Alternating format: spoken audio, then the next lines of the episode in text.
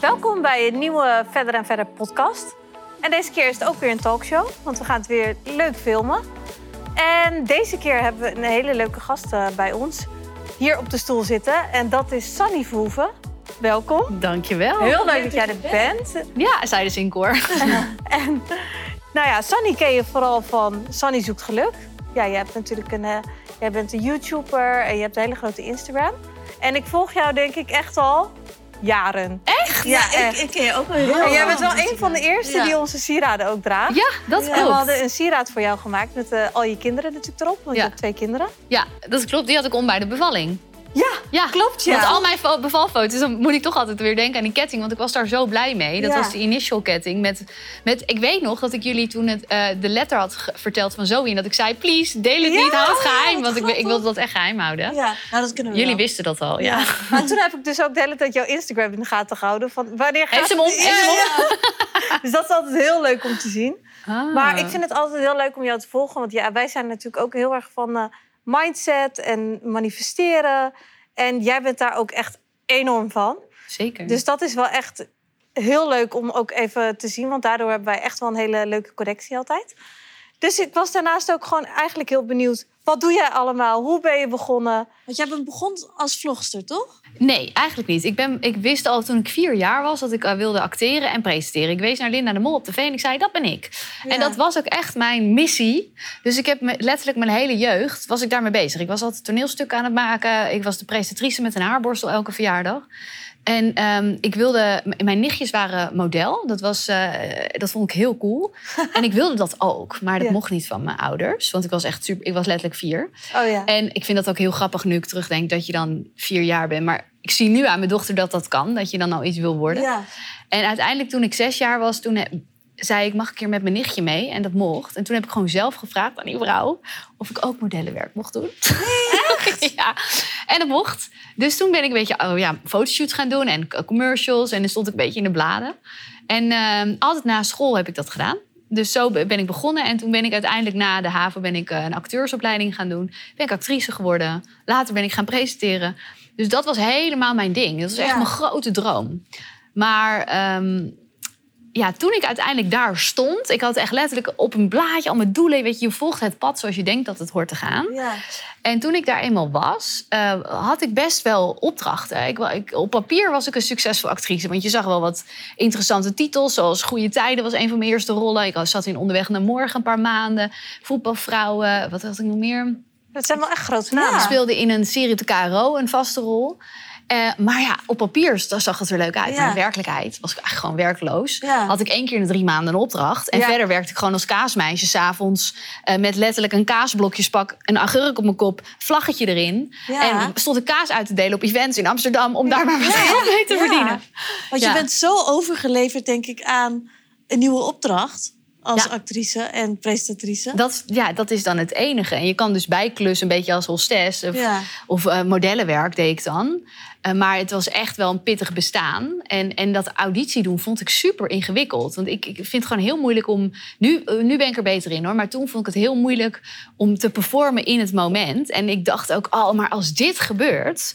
Ja, dan doe ik ertoe, weet je wel. Als, Ja. dit, als ik deze rol krijg... Ik zat altijd in de, in de running voor, de twee, eh, zeg maar voor hoofdrollen. En dan werd ik altijd tweede. Oh, Omdat ja. ik het zo groot Ja. maakte. En ik kon gewoon niks meer. Letterlijk, ik klapte gewoon dicht. Ja. En ik dacht ook elke keer, als het nou lukt dat ik die rol krijg, ja, dan kennen ze me.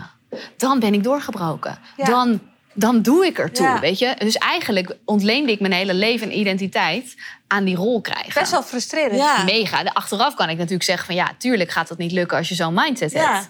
Maar dat was wel echt hoe ik, hoe ik En erin je bent stond. altijd bezig met de next big thing. En nooit in Ja. met wat je nu hebt, zeg maar. Nee, klopt. En ik gaf ook altijd mijn omstandigheden heel erg de schuld van. Want ik werd dus steeds eigenlijk ongelukkiger. Want ik had dan die droombaan.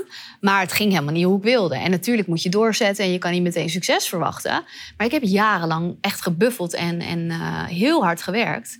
En ik dacht ook, oh, het is nog steeds niet gelukt. Dan moet ik nog harder werken. Ja. Moet ik gewoon nog meer mensen kennen, nog meer netwerken, nog meer cursussen doen. Ja. Dat was mijn oplossing. Maar wat ik nu heel makkelijk achteraf kan zeggen, is dat ik met een hele zwarte bril naar, de, naar mijn omstandigheden keek. Ja. Dus ik gaf zeg maar, ik dacht ja, als, als ik die rol krijg, dan kan ik, heb ik geld. Dan kan ik uit eten gaan, want dat kon ik niet. Ik leefde van 6 euro per dag. Ja. Ja. Dan kan, ik, eh, eh, dan kan ik een leuke vriend krijgen, want dan slaap ik niet meer in een hoogslaper. Bizar. Waarbij je ja, als je uit ja, bed ja, komt, weet je wel. Allemaal van dat soort dingen. Maar hoe oud Ja. was je toen ongeveer? Eh, nou, ik ben op mijn negentiende begon ik met, al met de vooropleiding theater. En toen ben- heb ik tot mijn, eigenlijk tot mijn 26e heb ik eh, gewerkt als actrice.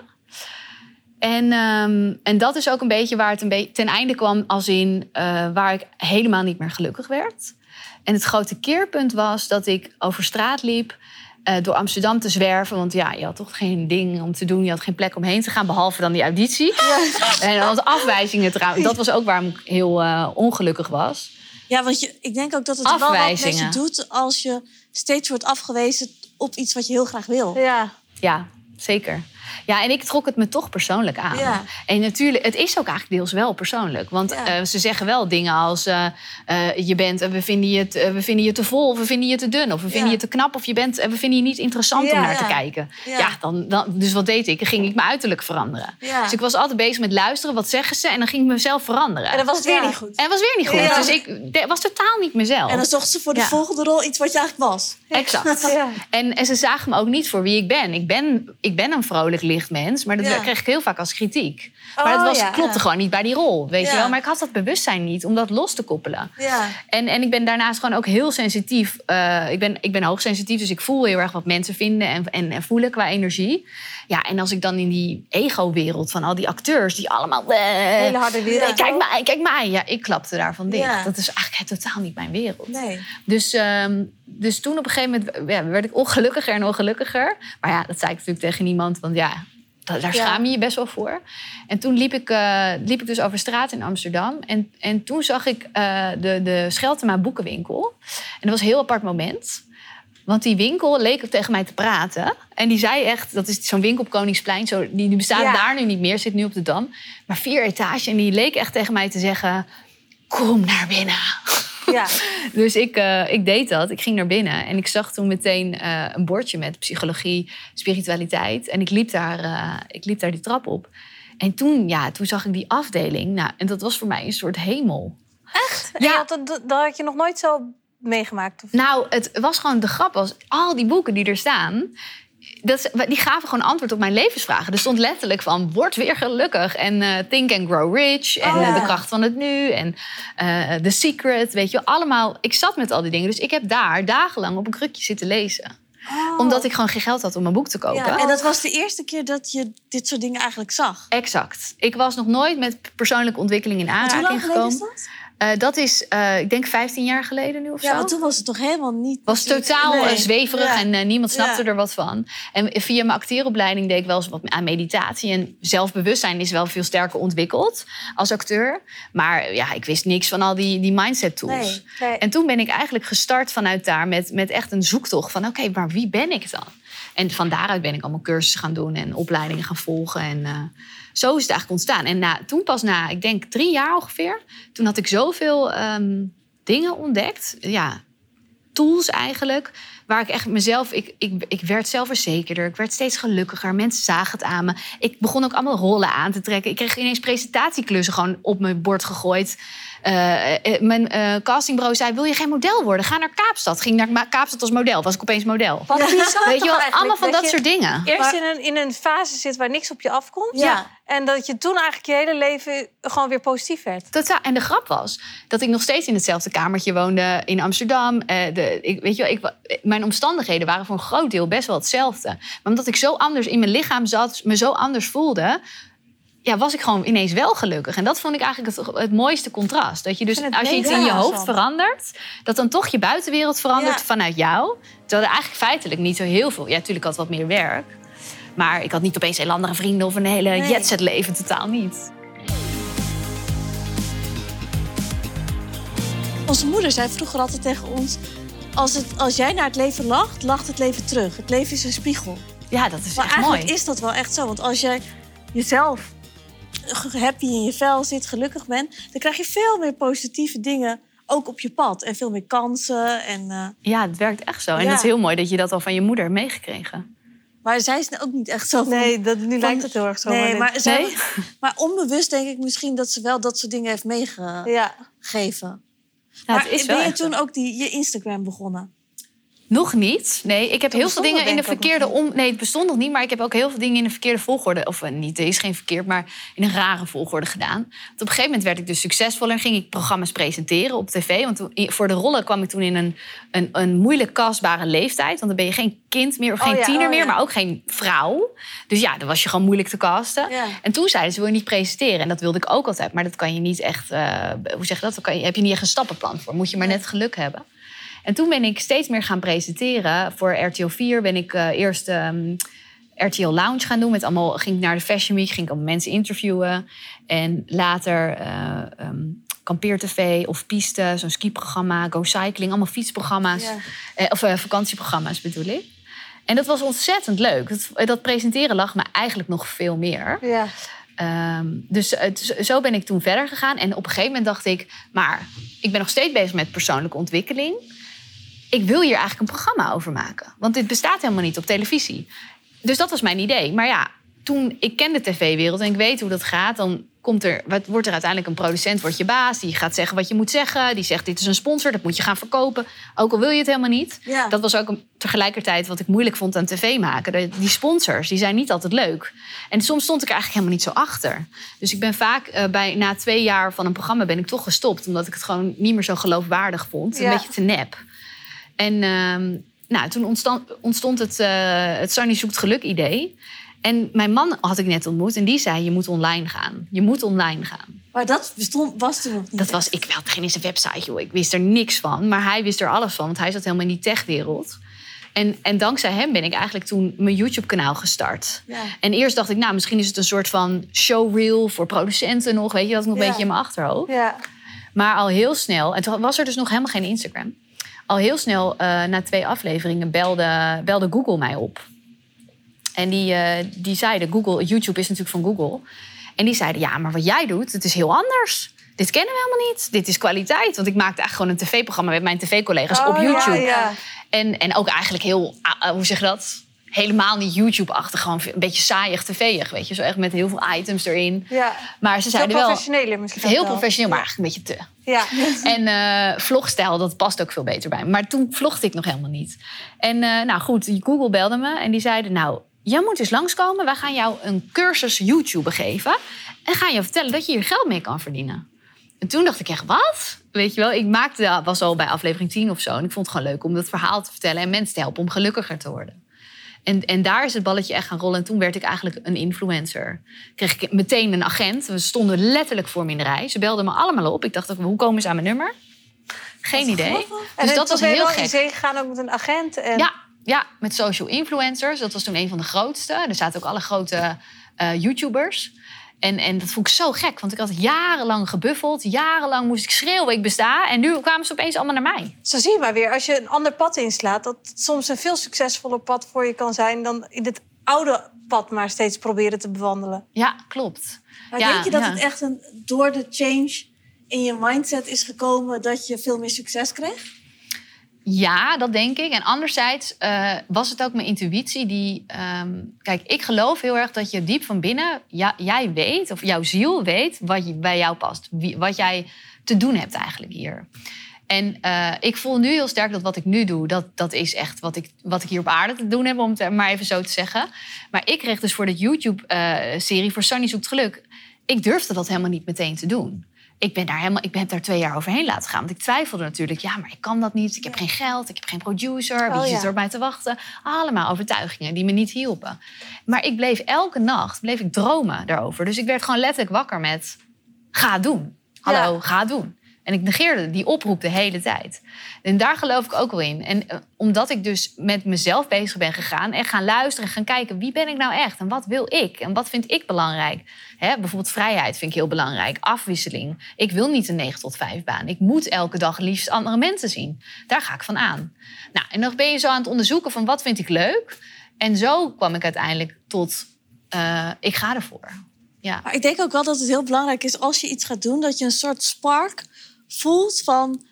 eh, Ja, dit wil ik, dit is, weet je wel. Dus soms voel je als iets een succes gaat worden of Ja, niet. dat Of je weet het je gewoon-. Ja, dat- ja. Dan, ja. we hadden het eh, met die Baptiste Dupap hadden we het erover dat je een soort verliefdheidsgevoel hebt en dat je niet kan stoppen met erover na te denken, nieuwe ja ideeën. dat klopt.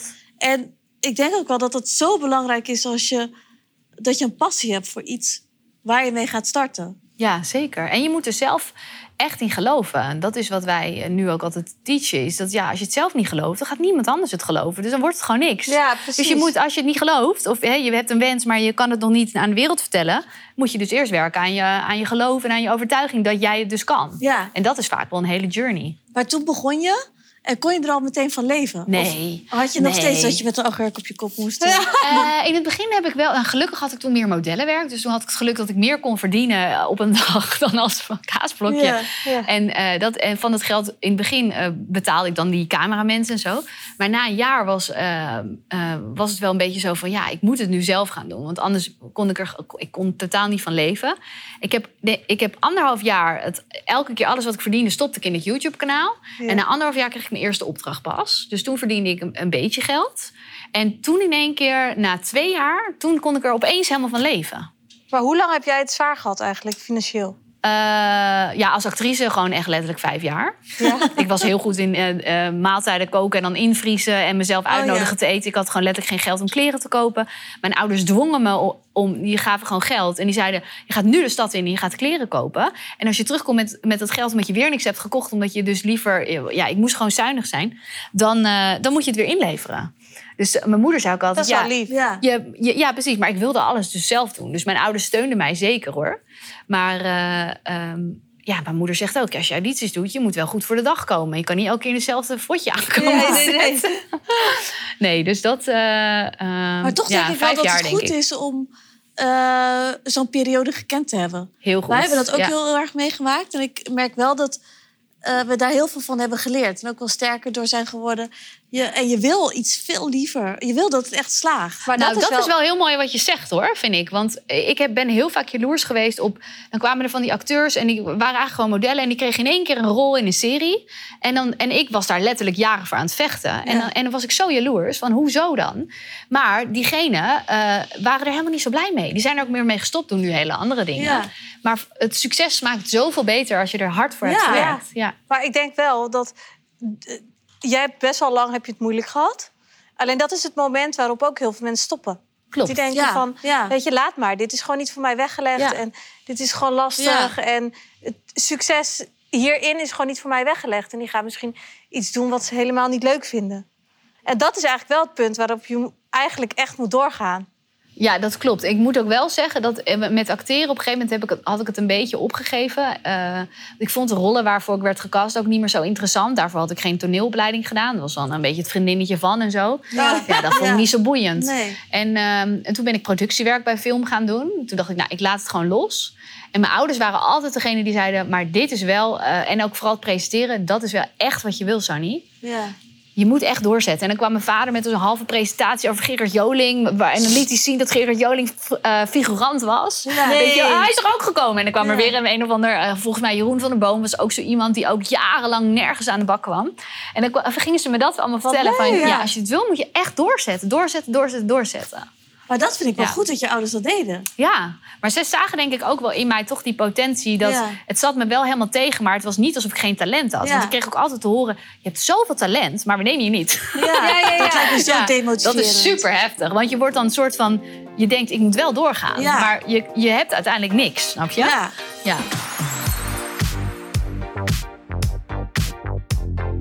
Hoe ben je op de Instagram-naam gekomen? Want dat is natuurlijk Ja. wel een bijzondere naam. Ja, Sunny zoekt geluk. Ja, het is letterlijk gekomen vanuit die zoektocht naar geluk. Toen dacht ik, ik wil iets eh, waar als mensen dat zien, ook op Instagram, al- als je ergens op reageert, dat ze denken, hm, maar wat, eh, wie is dat dan?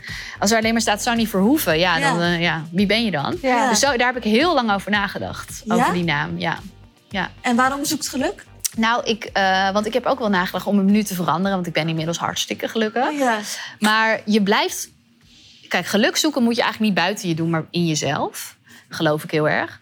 Maar in elke nieuwe fase in je leven ga je natuurlijk wel weer zoeken naar geluk. Je wordt moeder en je moet echt weer een nieuwe balans vinden. Ik was echt wel weer even. Poeh, ik wist niet meer wie ik was toen ik net moeder Nee? was geworden. Nee. God, god, god. Ja.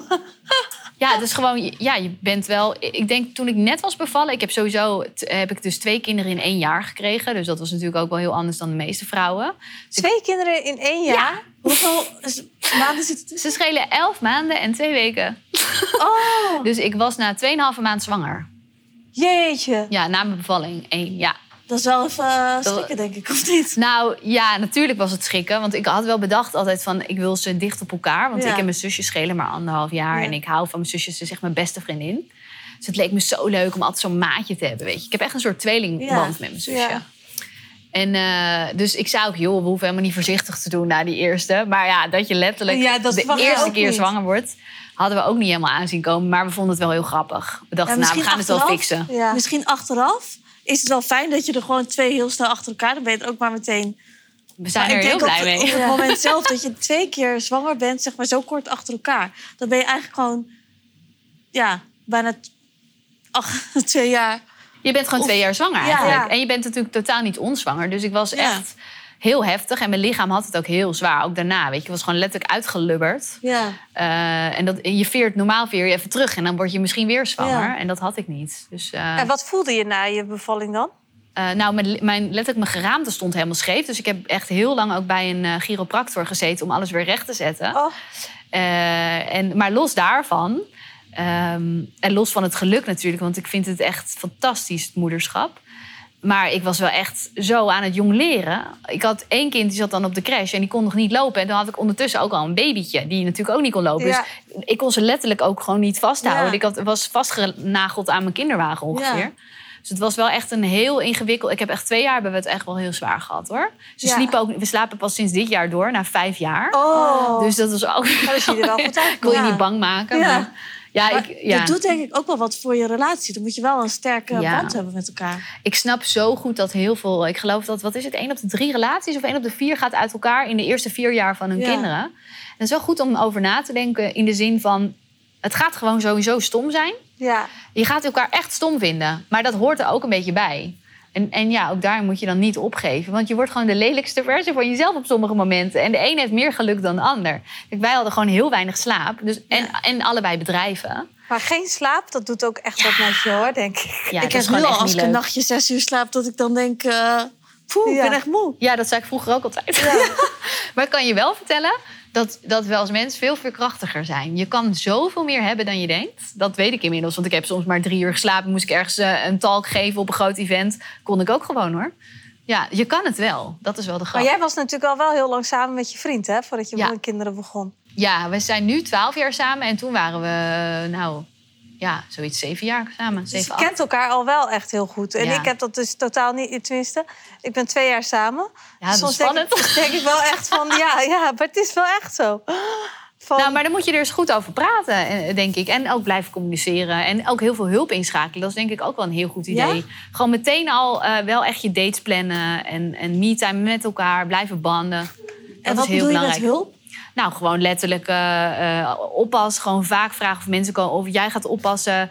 Je, je moet gewoon ook als moeder. Is het- ik vind het heel gezond om ook je af en toe even los te koppelen van je, van je kind. En even gewoon eh, ehm, de stad in te gaan.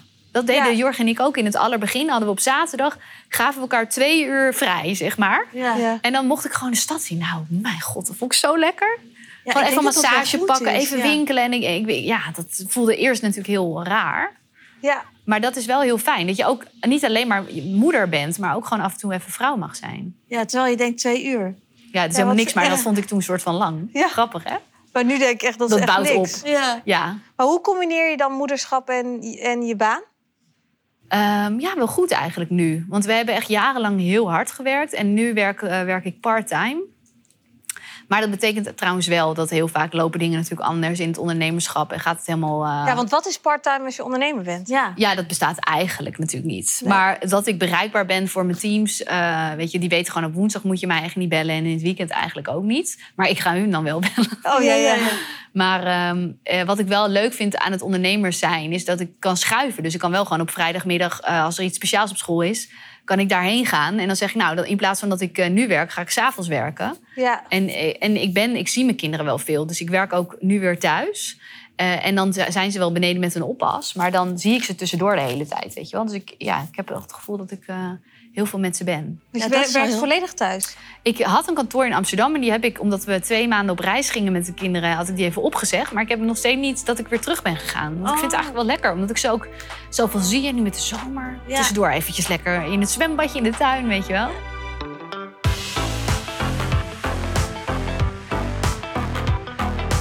Jij en je vriend werken nu toch ook samen? Klopt, ja. Oh ja, want ik heb het verhaal eigenlijk niet echt Ja, ja. afgemaakt. Sorry. Langdradig ben ik soms. Maar even heel kort. Eh, ik heb dus tien jaar geleden mijn YouTube-kanaal ben ik begonnen. En dat, eh, dat, dat, eh, daar kreeg ik heel vaak, daar ging dus echt delen... wat maakte je nou gelukkiger? Ik ging dingen ook onderzoeken en testen. Ehm, en het werd ook steeds populairder. En aan de hand daarvan kreeg ik steeds dezelfde vragen van kijkers. Van, ja, maar hoe doe je het nou? En, en ik ging steeds heel leuk e-mails typen naar iedereen. En toen dacht ik, ik moet hier wat mee. Ik moet hier een cursus van maken of zo. Ja. En dat, daar ben ik vier jaar geleden mee begonnen. En dat was eigenlijk meteen een hit. Dat was vandaag gelukkig, morgen succesvol. En dat is een, echt mijn stappenplan in zo ben ik eigenlijk zo ben ik gelukkig geworden. Ja. Alsjeblieft. Met alle tips en tricks. Maar daar heb ik, natuurlijk- ik heb echt samen met Jorg, hij is me gaan helpen. Hebben we daar twee jaar over gedaan om dat te designen. Want de doelgroep is super breed. Dus echt Ja. van 19 jaar tot 65 doen er mee. Mannen, vrouwen, alle soorten beroepen. eh, in loondienst, ondernemer, maakt allemaal niet uit. Geen werk kan ook nog. Dat maakt het ook wel ingewikkeld. Dat maakt het Ja, ingewikkeld, ja. Het Maar, dat is dus ook het succes. Dus we, zijn- we waren ermee gestopt, maar nu denken we eraan om toch weer te beginnen. Omdat het zo'n goede, goed programma is. En nu ondertussen hebben we allemaal andere producten gemaakt. Eh, dus ook bijvoorbeeld, we zijn nu bezig met Mindful Money. Ja, dat Ja. vind ik dus interessant. Ja. Ja? Ja, Geld. Ja, dat is een Maar leuk wat- onderwerp. ja, ja maar wat ga je daarmee doen? Mindful Money is een, kor- een, eigenlijk een masterclass, maar het is ook een soort mini-cursus. Want je kan het op zich in één dag doen, maar eigenlijk ook weer niet. Want het is een, je start een transformatie en een transformatie doe je niet in één dag. Het begint ergens en dan maanden Ja, later... Je eh, neemt het mee. ja, je Ja. neemt het elke dag met je mee. En het is een bewustzijnscursus over je money mindset. Want ook daarin, eh, ehm, zeg maar, we denken heel vaak dat wat we verdienen, eh, dat dat gewoon komt door de om- omstandigheden. Maar je mindset is ook echt van invloed op hoeveel geld je naar je toe trekt. En dat gaat, heeft helemaal niet alles met je baan te maken. Dat heeft juist heel veel te maken met waar je vandaan komt. Met wat je overtuigingen zijn over geld. Ja, dat Dus geloof ik ook Ja. echt Ja. heel erg, ja. wat je hebt meegekregen. Ik ben wel benieuwd, wat is jullie... Waar, waar- vanuit welke geldmindset denken jullie dat jullie zijn opgevoed? Eh, wij zijn wel opgevoed met... eh, dit is alleen voor rijke mensen. Dit zo- is niet voor ons. Zo zijn, oh ja, ja. Zo zijn Ja. mijn ouders nog steeds ja, wel, hoor. Ja, van, Wij waren in op vakantie afgelopen week in Saint-Tropez. Ja? En dan kwam mijn vader, die kwam voor de verrassing langs. En toen zei hij, joh, dit huis, dat is toch niet te betalen voor mensen zoals ik? nee. Snap je? En, Oh, zoals mensen zoals wij. En toen dacht ik wel van, hoezo niet? ja, en dit Snap is je? alleen voor gewoon- hele rijke mensen. Weet je wel zo. En, en, en ook, want dat is ook een overtuiging die heel veel mensen hebben. Ik ben benieuwd of jullie dat dan ook hadden. Dat, dat er eigenlijk iets onder zat van rijke mensen zijn arrogant. Of rijke mensen zijn Ja, slecht. ja, ja. Want rijke mensen hebben Ja. nemen heel veel geld. Gewoon van tevoren al rijke mensen niet mogen, want die zijn, Ja. eh, die zijn niet aardig bijvoorbeeld, snap je? Of, of dit is onbetaalbaar. ja, Snap je? ja. En Wij hebben wij hebben nu het wel- tegenovergestelde gedacht. Van, hoezo is het onbetaalbaar? Als jij twee jaar lang niet op vakantie gaat... en al je geld spaart om in zo'n huis te slapen... dan is dat dus wel betaalbaar voor jou. Ja, en Ja, ik denk wel dat, dat... klopt. Ja. Ja, dus het- je moet niet zeggen dat iets niet kan. Want als je wil, dan kan het allemaal. Ja. Ja, en Wat ik denk cool dat jullie dat... zeggen. Dat vind ik echt. Ik denk Ja. ook misschien dat jullie tweeling zijn daar ook misschien wel in helpt. Dat je echt een team bent. Je kan elkaar er doorheen ook. Ja, ja, dat denk ik ook wel. En ik denk als je heel krampachtig doet met geld, zeg maar. Dus heel krampachtig op je bankrekening probeert te houden, dat het nog moeilijker naar je toe komt. Dus ik denk als je geld als iets vloeibaars ziet, Ja, wat mooi. dus van het komt en het gaat en weet je wel, zo, dat je dan dat, het, dat je het veel makkelijker naar je toe trekt. Zeg maar maar. zo werkt het echt. Dat is, Ik heb dat wel is echt het gehad dat wij het, net zoals wat jij zegt, ik, eh, is heel herkenbaar. Van, wij hebben het echt heel lang Ja. heel moeilijk gehad, financieel. En echt, dat ik echt mijn belastingen... en ik kon het gewoon allemaal niet meer betalen. Ik dacht gewoon, ik kreeg belastingbrieven. Toen dacht ik, ja, maar hoe dan? Als je, ik heb geen geld, dus eh, hoe, Ja. hoe moet ik dit nou doen? Nou, maar jij was op een gegeven moment ook wel echt bang voor de post. ja, en te- dat Ja, wilde ik dus heel veel mensen hebben Ja. dat. Dus ik had gewoon dat ik durfde gewoon geen post meer open te maken. Dus op een gegeven moment had ik gewoon een laadje in mijn bureau zitten waar ik al die brieven de hele tijd in flikkerde. En dat ik dacht, laat maar, kom me maar halen. haal mijn huis maar leeg. Ik heb ook Ja, niks. en toen kreeg je allemaal deurwaarders op de stoep. Ik kreeg allemaal Ja. deurwaarders en zo. Omdat ik gewoon angst had voor, voor geld en belasting en brieven. Omdat ik steeds dacht, bij elke brief die ik kreeg... dacht ik, ja, is- is er een envelop te hoeven, dat ik weer een paar duizend euro moet overmaken? Wat ik niet heb. Ja. En toen ben ik dat wel onder ogen gaan zien. En gewoon eh, gedacht van, oké, nee, ik moet het gewoon ownen. En elke keer als er dan een blauwe brief binnenkwam... dacht ik, nee, deze gaat meevallen. Wat een mooie En instelling. Toen, ben ik wel langzamerhand dat je soms ook brieven krijgt van... joh, wat moet je betalen? 0 euro. Snap je? Ja, dat ja. heb je soms ook wel eens. Ja, ja, ja. Heel vaak dat eigenlijk wel, ja. dacht, zie je? Weer Ja. een positieve. Ja. Dus Ja, dat ik gewoon goed. een positieve ging ik de hele tijd. Dat ik gewoon eigenlijk ging vieren dat ik weer een positieve belastingbrief had, zeg maar. Maar ik denk dat veel mensen echt een heel krampachtige verhouding hebben met geld, hoor. Nou, daar kom ik dus nu achter nu dat we met deze cursus zijn begonnen. Want we krijgen heel veel mensen die dit hebben. En ook heel veel mensen, dat vind ik ook zo bijzonder... die wel gewoon een goede baan hebben en een goed salaris... Ja. maar toch elke maand eigenlijk niet weten of ze, of ze rond kunnen komen. Ja. En echt bang zijn, oh god, ga ik het halen? En dat, heeft natuurlijk, dat kan je echt veranderen. En het gekke is dus, want jij bent zelf dat gaan veranderen. Van je Ja. bent gaan verwachten dat het meeviel. En dat is dus eigenlijk wat manifesteren is. Ja. Eh, manifesteren is, vind ik echt een, moeilijk onderwerp om over te praten. Ik leef al honderd jaar vanuit de wet van aantrekking. Maar het is zo eigenlijk best wel toch wel een complexe wet. Het is niet zo dat als je maar even denkt... ik wil meer geld, dat het dan hop naar je toe komt. Het is veel meer dan dat. Je moet het echt geloven. Eh, heel veel mensen die kunnen dat helemaal niet. Dus die kunnen Ja. wel een moodboard maken. Maar als je niet diep van binnen vanuit je beperkende overtuigingen... of vanuit je overtuigingen gelooft dat het echt kan veranderen... gaat het ook niet gebeuren. Ja. Maar- Dus je moet eerst innerlijk werk doen. Ja, en ik vraag me ook wel af, kijk, het moet ook niet zo dat, dat je roekeloos moet zijn, snap je? Nee, dus ook dat niet. je Ja. alles maar gewoon koopt omdat je denkt dat het wel weer terugkomt, weet je wel? Want dan kun je ook wel weer keihard failliet gaan bijvoorbeeld. Dus, en dat wil je natuurlijk ook niet. Maar het is wel dat, dat je mindset, dat helpt je denk ik wel gewoon om iets in veelvoud weer terug te krijgen als je iets uit durft te geven. Nou, ik denk dat dat het, dat dat het is. Eh, da- wat jij net ook zei, is heel mooi. Geld is, is energie, hè? Alles is Ja, energie. ja. En geld is ook energie. En dat kun je dus letterlijk met jouw energie en met je energieveld... kun je dat naar je toe trekken. En als je gaat eh, voelen en geloven dat... ehm, dat het eh, bij je kan komen, dat je een klein beetje houdt... en dat het weer door mag stromen naar andere mensen. En je kan zelfs, dat doe ik ook altijd... als ik geld betaal aan dingen, aan de belasting of aan mijn personeel... dan denk ik bijna dank of alsjeblieft. Weet je, dan geef ik het met liefde door in plaats van nee. Oh, dat is goed. Nou, dus ik zet ook heel vaak op facturen eh, of op bankafschriften. Dankjewel, dankjewel. Weet je wel, ik, ik geef het aan jou. Ik ben blij en dankbaar dat ik dit aan jou kan betalen. Ik ben zelfs blij dat ik aan de Belastingdienst mijn geld kan geven. Want wow, kijk in Nederland hoe goed het georganiseerd Ja. is allemaal. Dat is wel echt een dus dat is ook je energie. van kan bijdragen. Nou, echt. Zo ja. ja, maar en toch als, Ja. je, als je ziek wordt, we, we zorgen hier voor elkaar. Dat, Ja. dat doen we allemaal samen. Dus dat is een hele andere energie al, al in het geld, eh, in het denken aan geld. Maar ook als ik betaal bijvoorbeeld in de supermarkt, dan kan ik echt denken: alsjeblieft, mevrouw bij de kassa, dit Ja. is een deel van uw salaris. Ja. Oh, Weet je, Maar en wat dan, geef je het met een heel ander gevoel dan dat je denkt: nou, alsjeblieft, oké, hier dan. weer Ja, 50 euro voor drie. voor drie bananen. Maar wat doe jij als je bijvoorbeeld een mega tegenvaller hebt? Bijvoorbeeld je eh, rijdt een eh, deuk in je splinternieuwe auto. Ja, dat soort dingen gebeuren. Ik heb net nog mijn vlogcamera, die is hartstikke duur. Die heb ik in de regen laten liggen. Eh, Maar ja, wat, wat, wat, nou, wat er als, eigenlijk als het iets materieels is, dan heb ik meestal dat ik denk, ja, ik ben zo blij dat er niks ergs met me aan de hand is. Dat ik geen eh, ongeluk heb of het is maar, het is maar een spulletje. Ja. En ik geloof echt, oh, het geld kan zo weer. Morgen kan ik, poep, kan ik het bedrag zo hebben aangetrokken. Ja. Daar heb ik heel lang ook mee gespeeld. Want het klinkt natuurlijk heel cool als ik dat zo zeg. Ik ben geen, eh, hoe zeg dat? Ik ben geen tovenaar. Maar ehm, ik geloofde, ik ben, eh, toen ik ooit begon met manifesteren, dacht ik elk jaar, en nu ga ik 500 euro in de maand meer verdienen. Dus ik ging echt van 2000 euro salaris naar 2500 Ja. euro, naar 3000 euro, naar 3500. En toen dacht ik, ja, maar het lukt altijd. Misschien moet ik het even wat mijn game een beetje gaan eh, omhoog brengen. Dus toen ging ik grotere bedragen manifesteren en ook specifiekere bedragen. En toen lukte dat. Ja. En ik had bijvoorbeeld een business coach gesprek. Maar die coach die viel echt tegen qua prijs. Ik dacht, jeetje, dit, kan ik, dit, dit, dit durf ik niet te betalen. Nou, en toen ging ik ook weer denken van... nou, maar als dit zo moet zijn... als ik echt met haar in zee moet gaan... dan komt dat geld wel naar me toe. Ik geloof daarin. En ik laat het nu los. Weet je wel? Ja. Ik, ik maak de keuze nog niet. Ik laat het los. Volgende week maak ik een besluit. Ik loop dat gesprek uit. Dus op de wc had ik dit zitten denken. Ik loop dat gesprek uit bij Dauphine hier in Amsterdam. Pling, kreeg ik op mijn telefoon. Zat ik in een commercial en die commercial gingen ze nog een keer uitzenden voor precies dat bedrag. Nee. Dus ik denk echt, nou, een Dat is soort wel echt een positieve slap in verhaal. face. Ja, van hallo, is- it works. ja. En als je steeds vaker dit soort bizarre momenten meemaakt, dat je denkt: hoe kan dit? Dit is raar. Ja. Dan ga je er dus meer in geloven. En, en zo heb ik het durven, ben ik steeds meer gaan durven vertrouwen op het universum. Maar dat is niet een proces van even drie weken. Dat, heb ik jarenlang naartoe gewerkt. Dus, dus ja, ik, ik, eh, meevallers of tegenvallers heb ik zeker.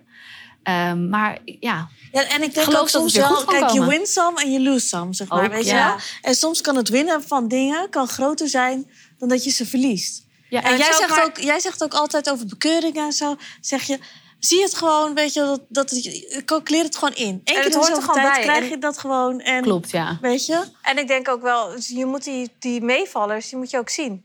Ja. Dus, en ja. dat, dat is wat heel veel mensen natuurlijk niet doen. Hè? Die zien dat gewoon, die zien die meevallen niet. Nee. Die zien alleen die tegenvallers. Ja. Terwijl ik wel denk, als je alles op een weegschaaltje legt, kom je misschien gelijk uit. Nou, dat vind ik heel leuk dat je dit zegt. Want eh, eh, we hebben nu met 1200 mensen... We zijn pas net begonnen met Mindful Money. Maar we hebben nu in de eerste ronde... hebben we dus 1200 cursisten gehad. En de reacties zijn echt van... Nou, ik geloof het niet. Maar ik krijg opeens een... En dat is dus ook overvloed. Ik krijg ineens bloemen opgestuurd. Er komt iemand naar me toe dat ik, eh, die vertelde... dat ze had een konijn ge- weggegeven. En ze hoefde er geen geld voor. Maar die mensen zeiden... Nee, we willen je ervoor betalen. Ja. Dat is ook op de frequentie van overvloed Ja. zitten. Ja. Iemand die voor jou trakteert, is ook geld ontvangen. Dus hoe meer je daarmee bezig bent, dan gaat focus op... ik wil geld ontvangen, ik ga het naar me toe trekken. Je gaat visualiseren dat het naar je toe komt in, in, in sommen. De briefjes, noem het hoe je het wil. De briefjes fladderen naar je Ja. toe. Of wat werkt voor jou. Maar als je daarmee bezig gaat... en dat vind ik zo cool, dat het werkt niet alleen voor mij... het werkt dus ook voor al die mensen... dat ze in één keer wel een hele grote belasting teruggraven krijgen... of in één keer iets niet hoeven te betalen. Ja, Of geld vinden op straat. zin om Ja, hier ik mee ook. te beginnen. Want, want eigenlijk is, het, is een euro manifesteren hetzelfde als een miljoen. Eigenlijk, Het is dezelfde. ze zeggen van wel. Ik, ik ben daar nog Ja, niet. het is dat zeg ik ook eerlijk. Maar het Maar enige het is verschil is, energie. dat jij denkt, of wij, dat een euro weinig is en een miljoen veel. En we geloven dat is niet dus dat het wij enige. morgen een miljoen Ja. kunnen hebben. Ja. Dat geloven we niet en daarom lukt het ook niet. Maar geloof je wel dat je bijvoorbeeld morgen in één keer, eh, ik zeg maar wat, 10.000 euro extra kan verdienen? Dat geloof je wel, toch? Ja, ik geloof- Dat het kan. Dat iemand zegt, nou, voor mijn bedrijf wil ik zoveel sieraden inkopen. En in één keer heb je dat. Ja, dat, dat kan je geloven, dus Ja. dat kan je dan aantrekken. Ja, en ik geloof ook wel als je zeg maar, dus die positieve frequentie, Ja, dus dat je ook dingen minder erg vindt, weet je wel, dat soort dingen, uitzendt, dan krijg je positiviteit weer terug, zeg maar. En als jij een beetje in een mineur gaat zitten van nee, kijk wel, het lukt niet en weet je wel, eh, ik wist dat dit ging mislukken, weet je wel zo, dan zit je dus in een negatieve spiraal. Ja. Ja, ja. waar je ook moeilijk weer uit kan komen. Dat klopt. Kijk, en het is heel veel mensen die net hiermee beginnen, die vinden het heel spannend. Want die denken, ja, maar als ik dan dus negatief denk, dan krijg ik meteen eh, hel en verdoemenis op me af. Eh, dan, dan gaat alles verkeerd en dan trek ik het aan dat, dat ik eh, slechte dingen moeten gebeuren. Zo is het ook niet. Maar als je in ieder geval 50% of laten we zeggen 60% van de dag meer positief kan zijn, dan is dat al heel erg fijn. Maar is Dat dat, je vaker wat positief je, bent. Wat je ook wil, wil eh, behalen met je planner? Want jij hebt natuurlijk een planner, die heb Ja, jij net gehad. Die heb ik net aan jullie Sunny gegeven. Side Up heet het. Ik Ja. zal het even laten zien. Ja. En ik heb er net al even doorheen zitten bladeren. Maar daar focus je eigenlijk ook heel erg op die Nou. positiviteit. Precies dat. Ik vind Dus- het echt leuk dat je het al meteen zo eh, ervaart. Want het is vooral, het is natuurlijk een agenda. Maar het is vooral iets wat je helpt om vaker positief te zijn. Dus eigenlijk in die hoge frequentie te zitten. En jullie en iedereen die bezig is met persoonlijke ontwikkeling, die weet hoe het werkt. Je weet wat er voor nodig is. Maar toch ga je je dag in en, eh, en je bent aan het Ja. raten en je bent, je bent aan het zeuren, je bent aan het klagen. En je zit weer in die lage frequentie. Dus wat kan je nou elke dag doen om in die zo hoog mogelijke Ja. frequentie te blijven? En toch denk ik wel dat het. Kijk, wij zijn echt wel veel van manifestatie en dat soort dingen. Maar toch merk ik aan mezelf, bijvoorbeeld ook in dit gesprek, dat ik denk: ja, shit, ik moet, ik moet er meer mee bezig zijn. En ik denk dat zo'n planner je wel helpt om elke dag weer even zo'n reminder onbewust te hebben van: kijk eens wat er allemaal goed gaat en waar ik dankbaar Ja, voor ben, waar ik blij mee ja. ben, wat ik nog wil bereiken. Dus die, Ja. Terwijl je, soms vergeet ik dat gewoon in de, in de waan van de dag. En nu ik met jou aan het praten ben, dan denk ik, ja, shit. Maar dat hebben we het allemaal. weer doen. Het gaat uiteindelijk Ja. om alignment. Dat vind ik zo'n mooi woord. We hebben niet echt een goede vertaling voor. Maar dat je je dag start vanuit: oké, wie wil ik zijn? Hoe wil ik me voelen? Dat kun je beslissen. Je hoeft je niet te voelen zoals de dag gebeurt. Maar jij kan beslissen: ik voel me nu goed. Daar heb je Ja. niks voor nodig in principe. En je kan zeggen, ik zit nu in een hoge frequentie. Ik ben dankbaar. Hè? Een dankbaarheidsoefening is gewoon de simpelste manier om daarmee bezig te zijn. En dit is dus echt letterlijk een agenda die je elke dag gebruikt, hopelijk. Ja. Maar dan staat er daarnaast, hey, noem eens even tien dingen op waar je dankbaar voor bent. Of op welke eigenschap van jezelf ben je trots. Ja. En denk je weer, oh ja, Ja, ik ga hier Dus dat is hoe ik heb bedacht. En Ja. ik denk dat dit, eh, ik word natuurlijk moeder, dus ik denk dat dit helemaal bij mij past gewoon. Omdat ik natuurlijk opeens moet ik goed gaan kunnen plannen. Nou ja, de, mom, de eh, de mom brain eh, is alive. Zo, Ja. ja. een beetje structuur. Het is ook echt iets voor mensen die geen structuur hebben. Die helpen je, maar ook zeker heel veel moeders gebruiken. hem. Ja, dat vind ik eigenlijk ook wel grappig. Dat je dan denkt, ik word moeder, ik moet het even, even Ja, beter ja, ja. organiseren. Ik moet eh, naar de next level. Dus ik ben er echt super blij mee. Alsjeblieft, leuk. En ik ben sowieso heel blij dat jij eh, bij ons in de podcast En ik wil komen. je money-cursus volgen. Nou, dat. Esther wordt moeder en dan ga ik voor de money. Ja, ga jij even de money, Ja, dan kan ja, zij een beetje meer ja. vrij, regel jij het. Ja, precies. Laten we dat afspreken, oké?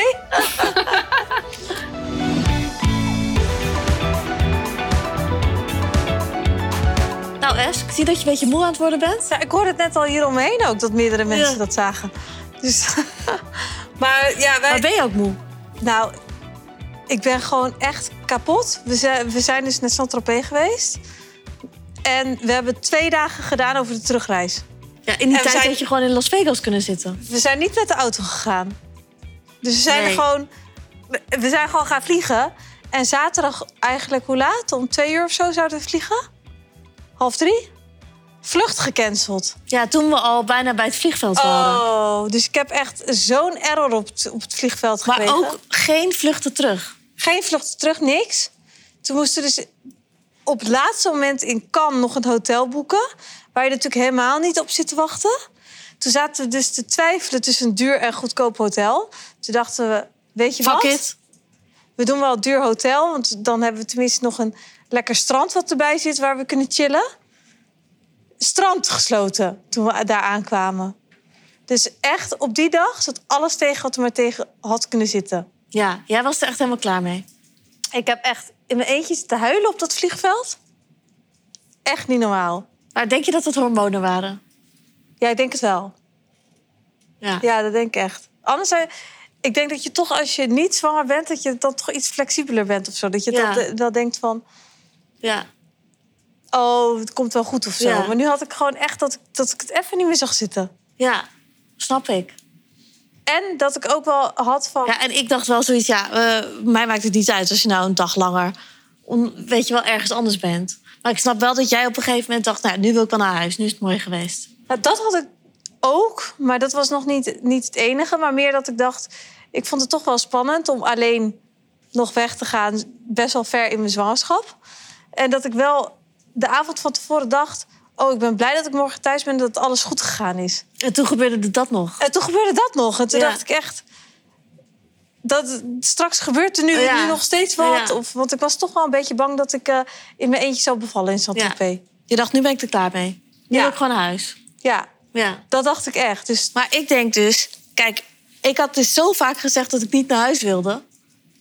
Dat ik nog wilde blijven. Ik denk dat het universum gewoon heel goed naar mij heeft geluisterd. dat denk ik ook. Van, jij wil niet naar huis? Oké, Dan ga je niet naar dan huis. ga je niet naar huis. Dan cancel ik je vlucht wel. Ja, dus ik, maar ja, om dan in Cannes weer te gaan zitten, Ja. dat... eh, Maar aan de andere kant, we hebben wel echt nog een leuke avond gehad. ja. En uiteindelijk moet je jezelf gewoon weer eroverheen zetten... en Ja. gewoon even de positiviteit weer terugkrijgen. Ja, even een, eh, een eh, powernapje had je gedaan.